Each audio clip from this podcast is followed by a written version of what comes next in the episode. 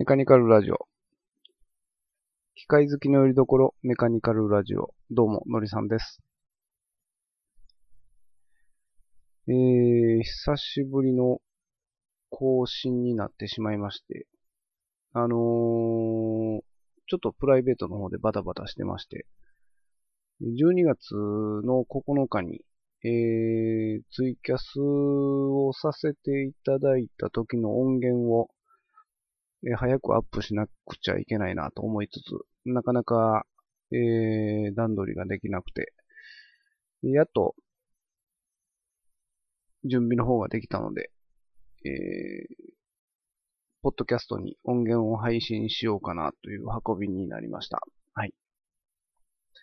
えっと、まあ、あのー前回のツイキャスでやった時のテーマですけれども、あの工具箱に入ってる、えー二軍工具のよく使うやつ、まあ、クリーンナップですね。っていうテーマでやらせてもらいまして。えーまあ、こういった形で今後もツイキャスや YouTube などを使ったやり方もいろいろやっていきたいなと思いつつ、えーまあ来年以降も続けていきますんで、どうぞこれからも、えーメカニカルラジオの方よろしくお願いしますということで。えーそれでは12月9日に、えーツイキャスをした音源の方を流させていただきます。メカニカルラジオの、えーツイキャスを始めたいと思います。あ、声出てますかね？えーマイクのテスト中、いや、もう配信中。ということで、声出てますでしょうか？えー、ちょっと不安ですけれども。はい。えー、こんばんは。えー、予告していました通り、若干9時過ぎましたけれども、メカニカルラジオのツイキャスを始めたいと思います。よいしょ。えー、今回、お題としまして、えー工具箱に入っている二軍工具ということで、まあ、二軍工具の中でも、おクリーンナップ的な、えーまあ、メインの工具ではないけれども、こう、なくてはならないような工具の、まあ、紹介をしていただければな、っていう形で、はい、えー、ご案内させていただいたんですけれども、あのードキドキしまして、こう、誰からも連絡なかったらどうしようかなと思いつつ、あ、ありがとうございます。えー、とめきちさん、えー、初見さんですね。はい、よろしくお願いします。えー、そうですね。こう、事前に何の連絡もなかったら、まあ自分の工具を紹介していこうかなと思ったんですけど、幸い、えー、フランコテウンチーニさんが、えツイッターのダイレクトメールの方で連絡いただきまして、はい。あのー工具箱、工具箱に入っている二軍工具ということで紹介をいただきまして、今来ておられるかどうかちょっとわかんないんですけども、えっ、と、フランコテウンチーニさんが紹介していただいた工具っていうのが、えー、これですね。まあ画像を今出しましたけれども、あのーハンドルパイプ、えーバイクに乗っておられるんですけれども、ハンドル、えーまあ体格的に手が短いというか、ハンドルを短くしたいので、よくハンドルバーを切るらしいんですけれども、この際に、えーハンドルパイプを切断するパイプカッターと、あと、あ、ありがとうございます。ポッド、えー、とめきちさん、ポッドキャスト番組聞かせていただいてますです。ということで、ありがとうございます。えー、その、ハンドルバーを交換すると、ハンドルのスイッチですね、左右のスイッチの、えー、ずれ、ずれ防止の、えー、突起をはめるための穴ですね。それを開けるための工具っていうのが、まあ、工具というかジグですね。穴を開けるための一切めジグっていうのが、えー、フランコ・テウンチーニさんの、えー、二軍工具ということで。これ、あの、私もバイク乗って、まあ、ハンドル交換とかちょこちょこするんですけれども、えー、この工具は使ったことがなくて、どちらかというと、その、スイッチの突起は削ってしまうタイプでして、えー あまり、こう、穴を開けたことがないんですけれども、えー、この工具が、えー、あるのを、この紹介、紹介いただいて初めて知りまして、あ、こんなんあるんやねっていうことで、ちょっと調べさせてもらったら、えっ、ー、と、ミニモトっていうメーカーから出ているハンドルパイプ穴開け加工ジグっていう名前で出てますね。だいたい1300円ぐらいの、えー、工具ですけれども。あのー、ま、この音源いずれポッドキャストで流そうと思ってるんで、ちょっと形を口頭で説明しようと思うんですけども、ハンドルクランプ、ハンドルバー、バー、うん、バーハンドルの、えー、ハンドルをクランプする構造ですね。そのハンドルクランプで、ハンドルのパイプをガチッと固定して、で、その穴を開けたいとこら辺にはまってるボルトに中心に穴が開いてるんですね。その中心、開いてる中心の穴にドリルを差し込んで、えー、穴を開けると。まあ、あのー、側を固定して、ドリルがずれないように挿入してやるっていう、えー、工具なんですけれども。まあまあ、あのー、ブログの方にも画像は、えー、映しておきますので、また興味があれば、ブログの方でもご確認いただきたいということで。はい。で、このパイプカッターの方も、だいたいホームセンターとかでも売ってますけれども、これも、まあ便利な工具ですね。あのー、私も仕事で、あのー、まあ薄いパイプがメインの時ですけれども、あまり太いパイプにはこれは向いてないですけども。うん。あのー、薄いパイプなら、この、挟み込んでぐりぐり締め込ん、締め込みながら回していく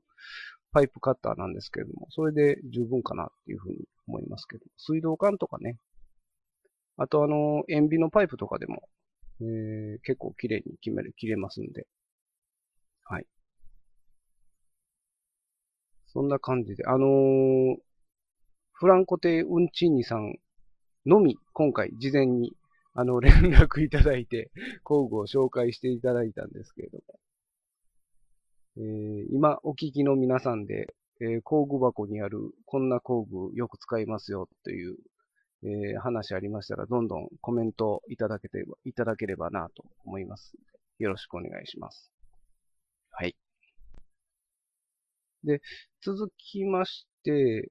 私の工具をちょっと紹介しようかなと思うんですけれども、えーと、そうですね、あのー、よく使う工具の中で、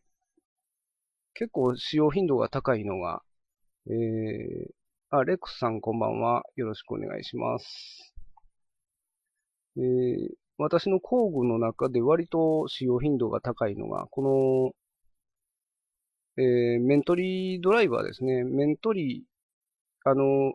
ドリルで穴を開けた後に帰りが出るのを、えー、ぐりぐりっと取るメントリの、あの、ボール板とかにつけてやるタイプでもいいんですけれども、こう、現場とか、えー、出先とかですと、いちいちこう、ドリルに面取りカッターをつけてやるのもめんどくさいんで、こういうドライバーのグリップがついてるタイプの面取りカッターが割と便利でよく使ってますね。これ、現場だけじゃなくて、あの、じ、あの、加工の仕事してる時でも結構使うんですね。あの、とりあえず、バリを取って反対側の、えー、加工をしたりとか。あのー、下穴開けた後、タップとか開ける時ですと、割とちょっと大きめの面取りをするんで、そういう時にはこの工具はちょっと頼りないんですけれども、軽く面取りするぐらいだったら十分、えー、この手,、ま、手で回すタイプの面面取りハンドルで十分ですんで、結構加工をするとき、加工の仕事の時でも、これは使います。はい。あ、バンカさん、コインありがとうございます。えー、そうですね。あ、フランコテウンチンさんこんばんは。えー、メッセージありがとうございました。もう早速、フランコテウンチンさんの、えー、ハンドルバーに穴開ける工具を、もうすでに紹介させていただいたんですけれども、ありがとうございました。はい。あの、事前にご連絡いただいたのは、フランコテウンチンさんだけだったということで、えー、命拾いし、命拾いしました。ありがとうございます。はい。あの、今からでも、えー、どんどん、えー、工具の紹介していただける方は、どんどんして、えー、いただければなと思いますので、よろしくお願いします。えーと、続きまして、えー、メントリカッターに続きまして、まあ、穴開け工具、穴開け工具というか、穴開けするときの、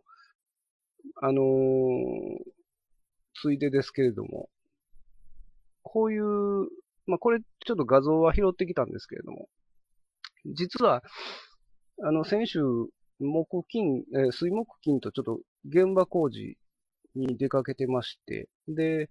週明け月曜日もまだ工事が続くんで、自分の工具箱を全部現場に置いてきたんですね。で、写真撮るのをすっかり忘れてまして、自分の工具を。で、ちょっと、あの、画像を拾ってきたんですけれども。えー、っと、こう、マグネットですね。えー、まあ、鉄、鉄板に穴開けるときに、えー、普段加工場とかですと、そこいら中に飛び散っても大丈夫なんですけど、現場工事とか、えー、あまり飛び散ってほしくないところで穴開けするときとかに、こういうドーナツ型のマグネットがあれば、えー、飛び散らずに済みますんで、これが割と、あの、重宝しまして、で、これには、あの、まあ、マグネットだけなんですけど、私にはこのマグネットにちょっとインシュロックをぐるっと一周巻いてまして、うん。あの、インシュロックの、あのー、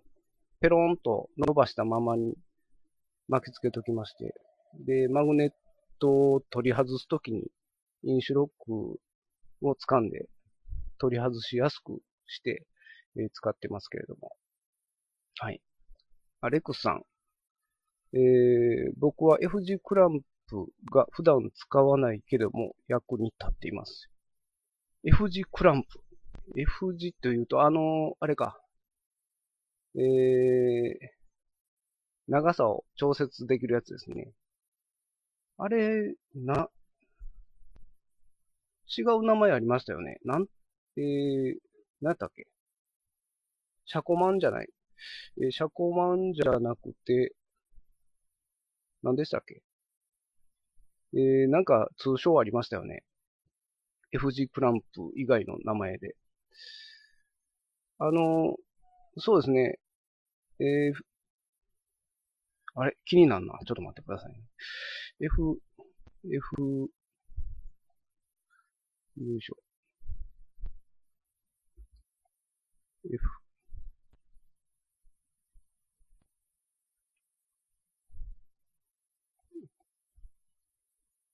字。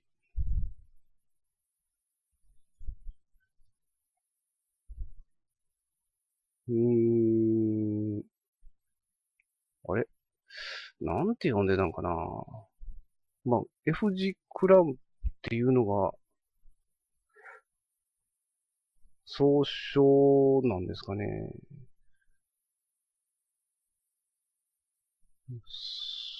そんな感じですね。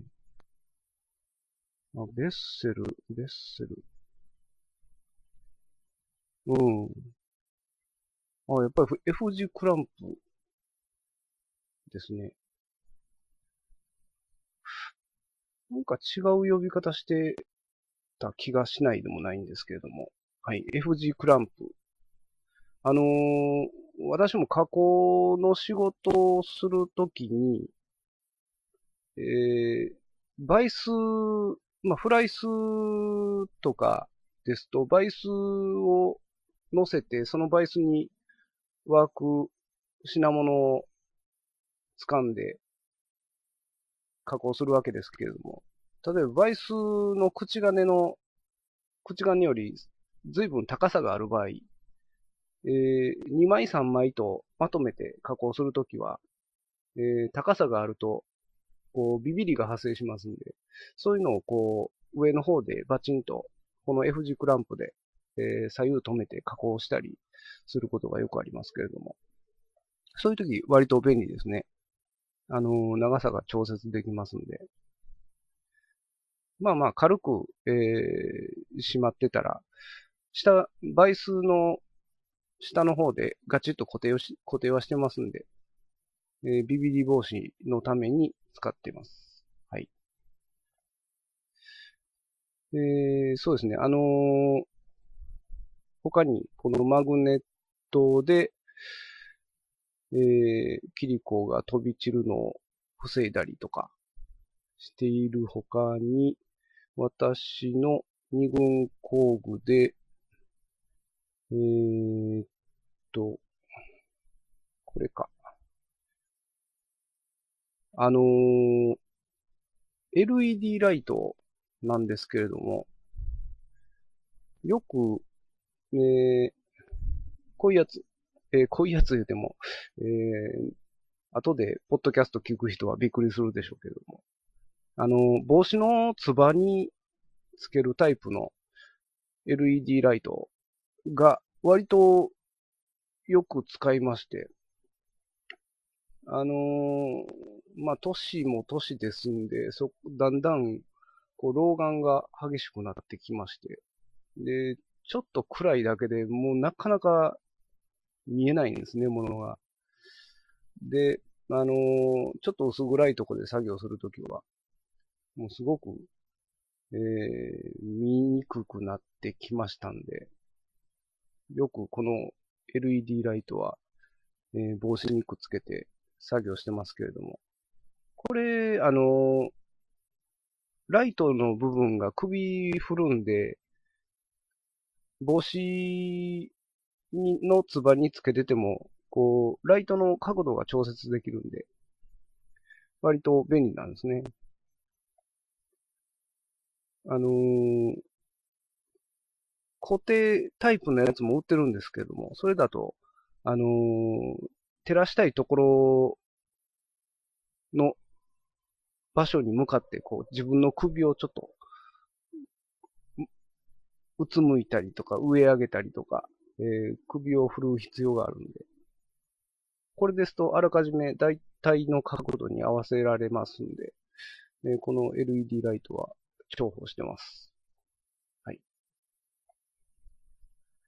あと、そうですね。えー、っと、こないだ、あの、ヤスリについてちょっとポッドキャストで配信させてもらってましたけれども、えー、あ、トラノシリーさん、えー、お茶ありがとうございます。えー、この間、ヤスリの会の時に、えー、話してた中で、あのー、いらなくなったヤスリ使わなくなったヤスリを使って、ちょっと刃物を作ってみたりとか、えー、いう話をしてましたけれども。この、あのー、私の持ってる、こう、ヤスリを使った加工物をいうか、ヤスリから作った刃物っていうのが、まあ、いくつかありまして、もう本当に小刀みたいな、やつと、あと、ちょっと面取り、軽く面取りしたいときとか、あと、こう、スクレーパーですね。えー、例えば、こう、紙のガスケットがこびりついてるときとか、ああいう、スクレーパー、薄い、まあ、刃物みたいなので、こう、削り取るような作業をしたいときに、えー、ヤスリを削った刃物で、えー、削り取ってるんですけれども、割とね、あのー、市販のスクレーパーですと、幅が結構広くて、で、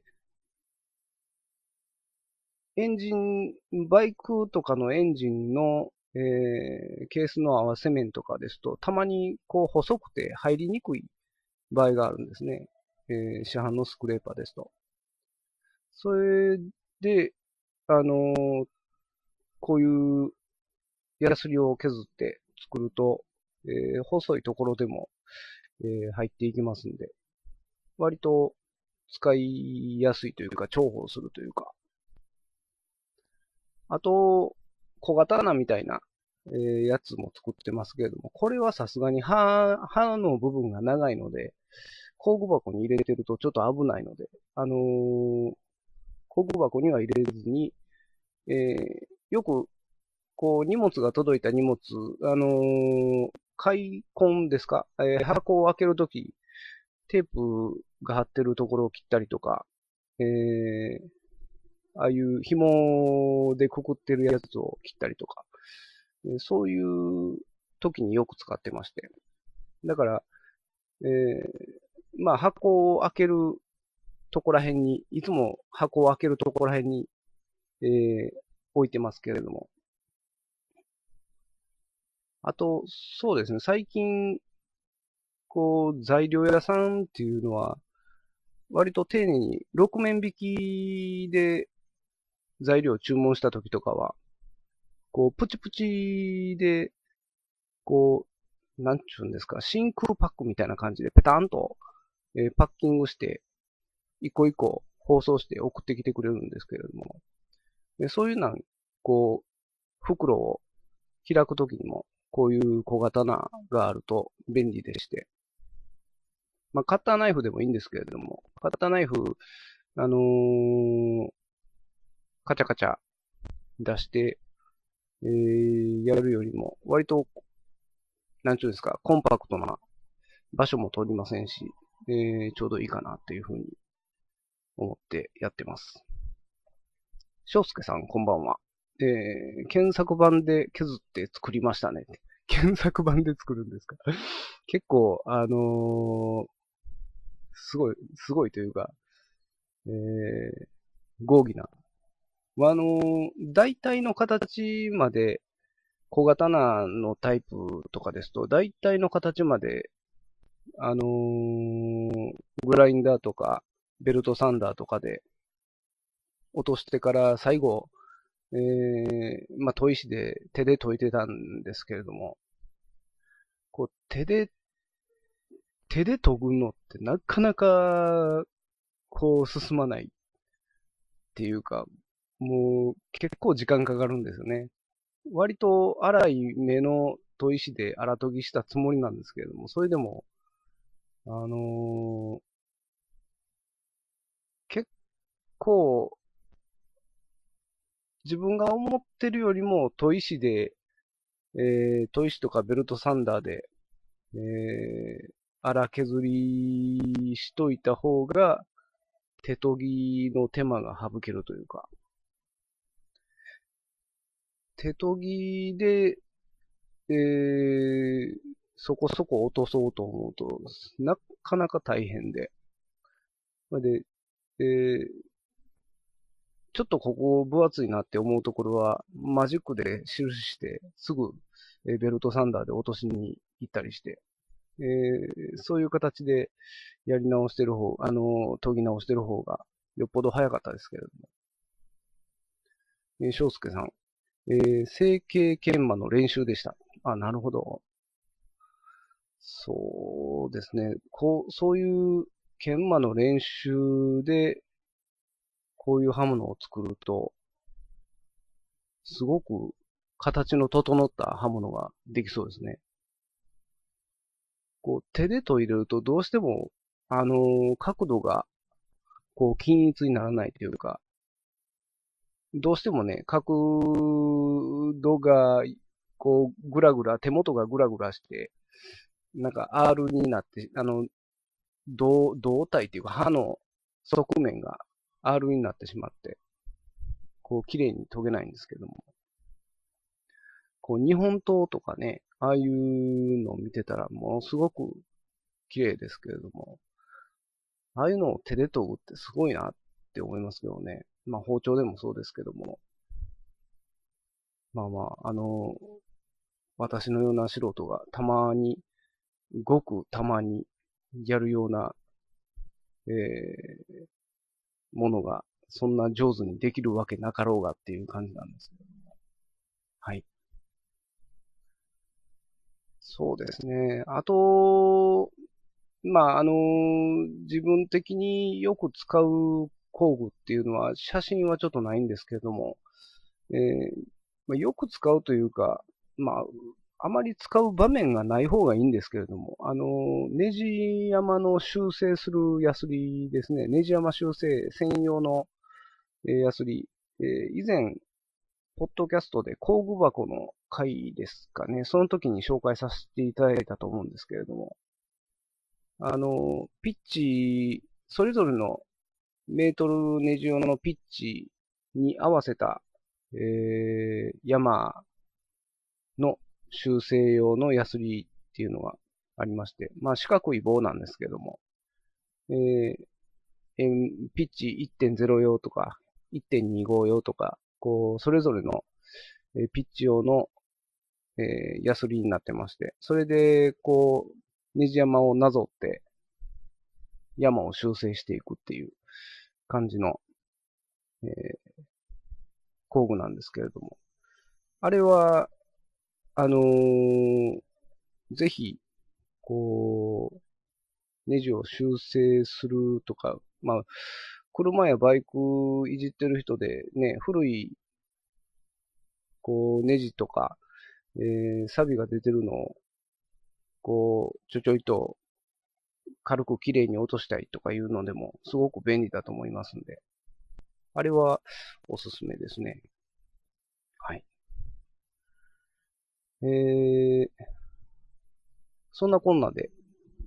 なんだかんだ言うてるうちに26分赤字になってきましたけれども。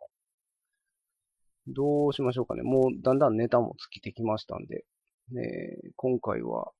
30分で終わろうかなと思うんですけれども。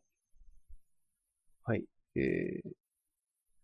何か、えー、他に工具の紹介ありましたら、えー、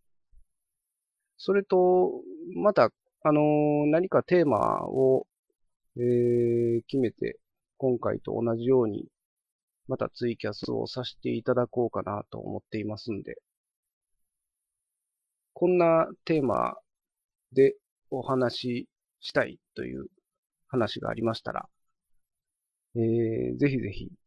メッセージの方いただければなと思っています。また、あの、今回この話、えー、このツイキャスを、えー、ポッドキャストの方に配信したいなと思ってますけれども。お、えー、まる、まる M さん。えー、こんばんは。こんなの使ってますということで。うんと、のが、スレッドメイト。ああ、えー、ネジ山修正するやつですね。はいはいはい。これ、あのー、見たことありますね。くるくる回すやつですかね。はい。はいはい。えー、面白、あ、レックスさん。面白かった仕事の依頼とか聞きたいですということで。ああ、割とこう、マイナーな仕事っていうか、突然舞い込んできた変な仕事とか、よくありますね。えー、そういう、うん、あのー、たまに、たまにえっていうようなやつがありますんで、まあそういう話も面白いかもしれないですね。